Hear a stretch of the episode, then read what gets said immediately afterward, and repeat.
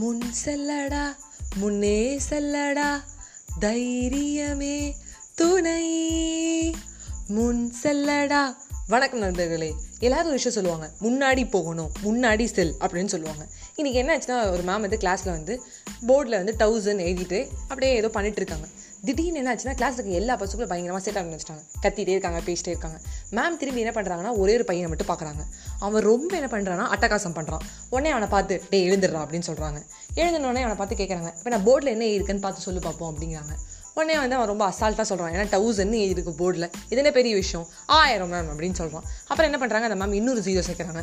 இப்போ இந்த போர்டு என்ன இருக்குன்னு உடனே மறுபடியும் அழிச்சு அழிச்சாட்டேமா அலட்சியமா டென் தௌசண்ட் இருக்குது மேம் அப்படிங்கிறான் இப்போ என்ன பண்ணுறாங்கன்னா அந்த மேம் அந்த ஜீரோவை பின்னாடி போடாமல் முன்னாடி போடுறாங்க. ஸோ ஒன்னுக்கு முன்னாடி ஜீரோ போட்டாலும் ஒன்னு தானே அர்த்தம். இப்போ மேம் கேட்குறாங்க இப்போ என்ன இருக்கேன் அப்படின்னு கேட்குறாங்க அதே டென் தௌசண்ட் தான் இருக்கீங்க அப்படின்னு சொல்லுவாங்க. உடனே இந்த ஆசிரியர் சொல்கிறாரு பேர்ரா அந்த ஒன்னுக்கு பின்னாடி அந்த ஜீரோ இருந்தால் தான் மதிப்பு. என்னை நீ ஃபாலோ பண்ணாதான் உனக்கு மதிப்பு. எனக்கு முன்னாடி போகணும் அட்டகாசம் பண்ணணும் அழிச்சாட்டியம் பண்ணணும் அப்படின்னு நீ என்னை தாண்டி செய்கிற ஒரு ஒரு விஷயமும் உன்னோட முன்னேற்றத்தை வந்து குறைக்கும். நீ வந்து மதிப்பே இல்லாமல் போயிடுவ. ஒன்றுக்கு முன்னாடி இருக்கிற ஜீரோ மாதிரி. எப்படி இருந்தாலும் டென் தௌசண்ட் தான் அடாப்னோடனே இந்த பையனுக்கு வந்து புரிஞ்சு உட்காந்துட்டான் வாழ்க்கையில் எல்லாரும் முன்னாடி செல்லணும்னு சொல்லுவாங்க. ஆனால் ஒரு சில நேரங்களில் மட்டும் நண்பர்களே நல்லா புரிஞ்சுக்கோங்க. பின்னாடி சென்றாலும் தவறே கிடையாது.